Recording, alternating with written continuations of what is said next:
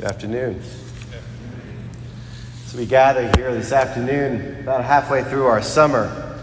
It's a time that we take a look to grab some vacation and to gain some rest. And this afternoon's gospel from Mark brings to, clo- to a close the three part story that we've been listening to these past weeks, focused on discipleship, evangelization, and rest. Two weeks ago, we heard of Jesus returning back home to Nazareth to teach in the synagogue on the Sabbath, only to be rejected by his family and friends. Last week, Christ sent out his 12 disciples with instructions to take nothing but a walking stick and sandals, and to go out and spread the good news by having an encounter with others and to cure the sick. And he warned them that if people reject them, just like he was rejected at home, just shake the dust from their feet. And they were to leave and to move on. For it's not necessary to get the approval of people who do not value love, mercy, and forgiveness. And so it's interesting to note on the conclusion of this three week long story, we have the disciples returning back to Christ to tell them all that they had done and experienced in connecting with others and healing the sick and casting out evil. Can likely assume that some people turned them away, while others frequently probably came back up to them to be touched and to be healed. So as they returned to Christ, what do you think they were recounting? What do you think it was like for the 12? Then in our world, where we can run so hard and so fast, do we find ourselves like the disciples, energized, weary, humble, just overwhelmed? What does it feel like to help others through encounters? What does it feel like to be rejected? So, looking at Jesus' actions, it would seem that the first message we're given this afternoon is the need to always find time to gain the rest that we need. When I was a kid, I remember my dad would come home from work and you know, it was the era where there were no cell phones and texting and emailing and social networks. Home was not a place to stop, gather data, connect into the network, and virtually go back to work or any other place in the world.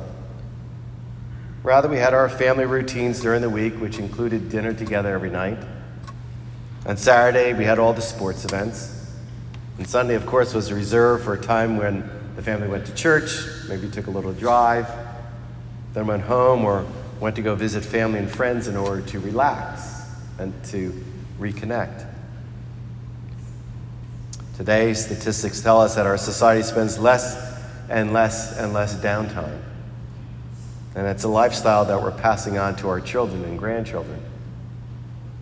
For we're teaching them that always being active and on the go and involved in every activity possible and having a packed calendar is it's the epitome of success.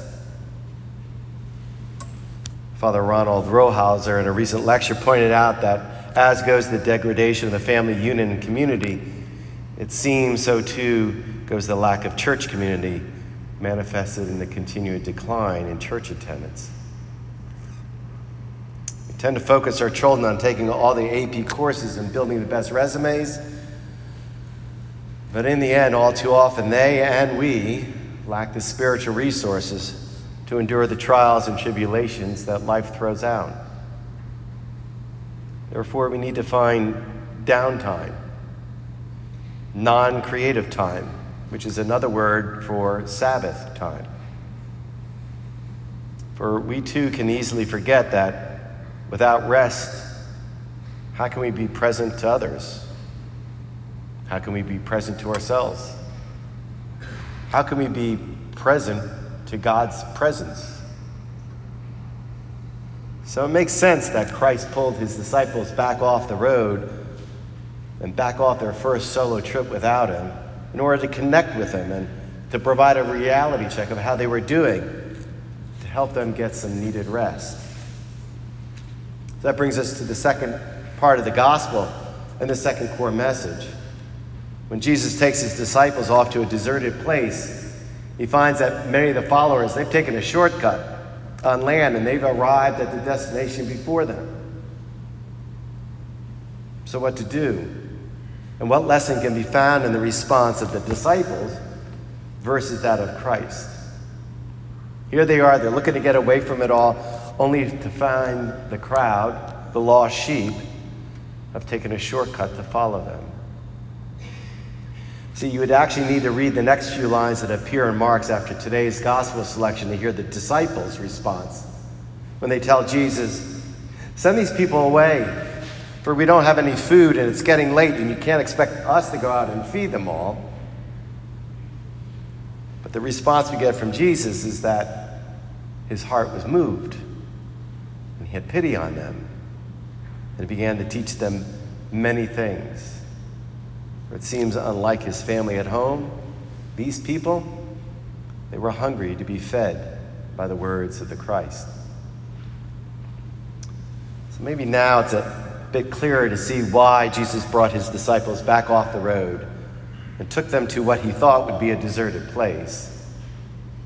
First, it was a reminder to them and to us that we need to take time to get in our own boat or whatever it may look like for you and to take a break from it all, to get need for some rest, or what we call vacation.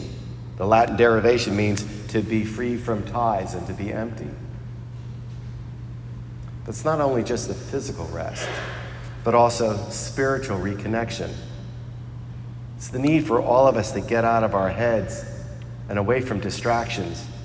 And in the words of St. John of the Cross, to create vacuums empty spaces that God can enter and that God can then fill.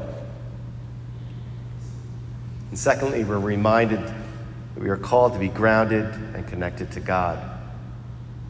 And it's through this connection that God shows us how the power to heal is not only available to the Son of God, but to all of us, to all the sons and daughters of God.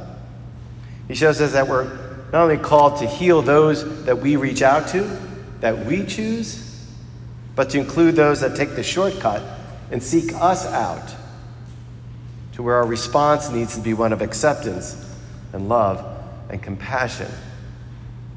As Jeremiah tells us in the first reading, we are to be appointed shepherds who lead the flock so that the followers no longer fear and tremble, and that no one is to be excluded. So, my sisters and brothers, as we enter the second half of summer, may we set an example for our children and grandchildren. Make the time to lose the distractions and to create the vacuums and to empty ourselves so that God can fill that space. May, may we remember that in our baptism, we too are, have been called by Christ to be missionary disciples to all. And lastly, may we find some time for physical rest, spiritual renewal, so that we're in a position to hear the voice of God and to help mend those that we reach out to as well as those who come to us with the healing graces of our good and gracious God.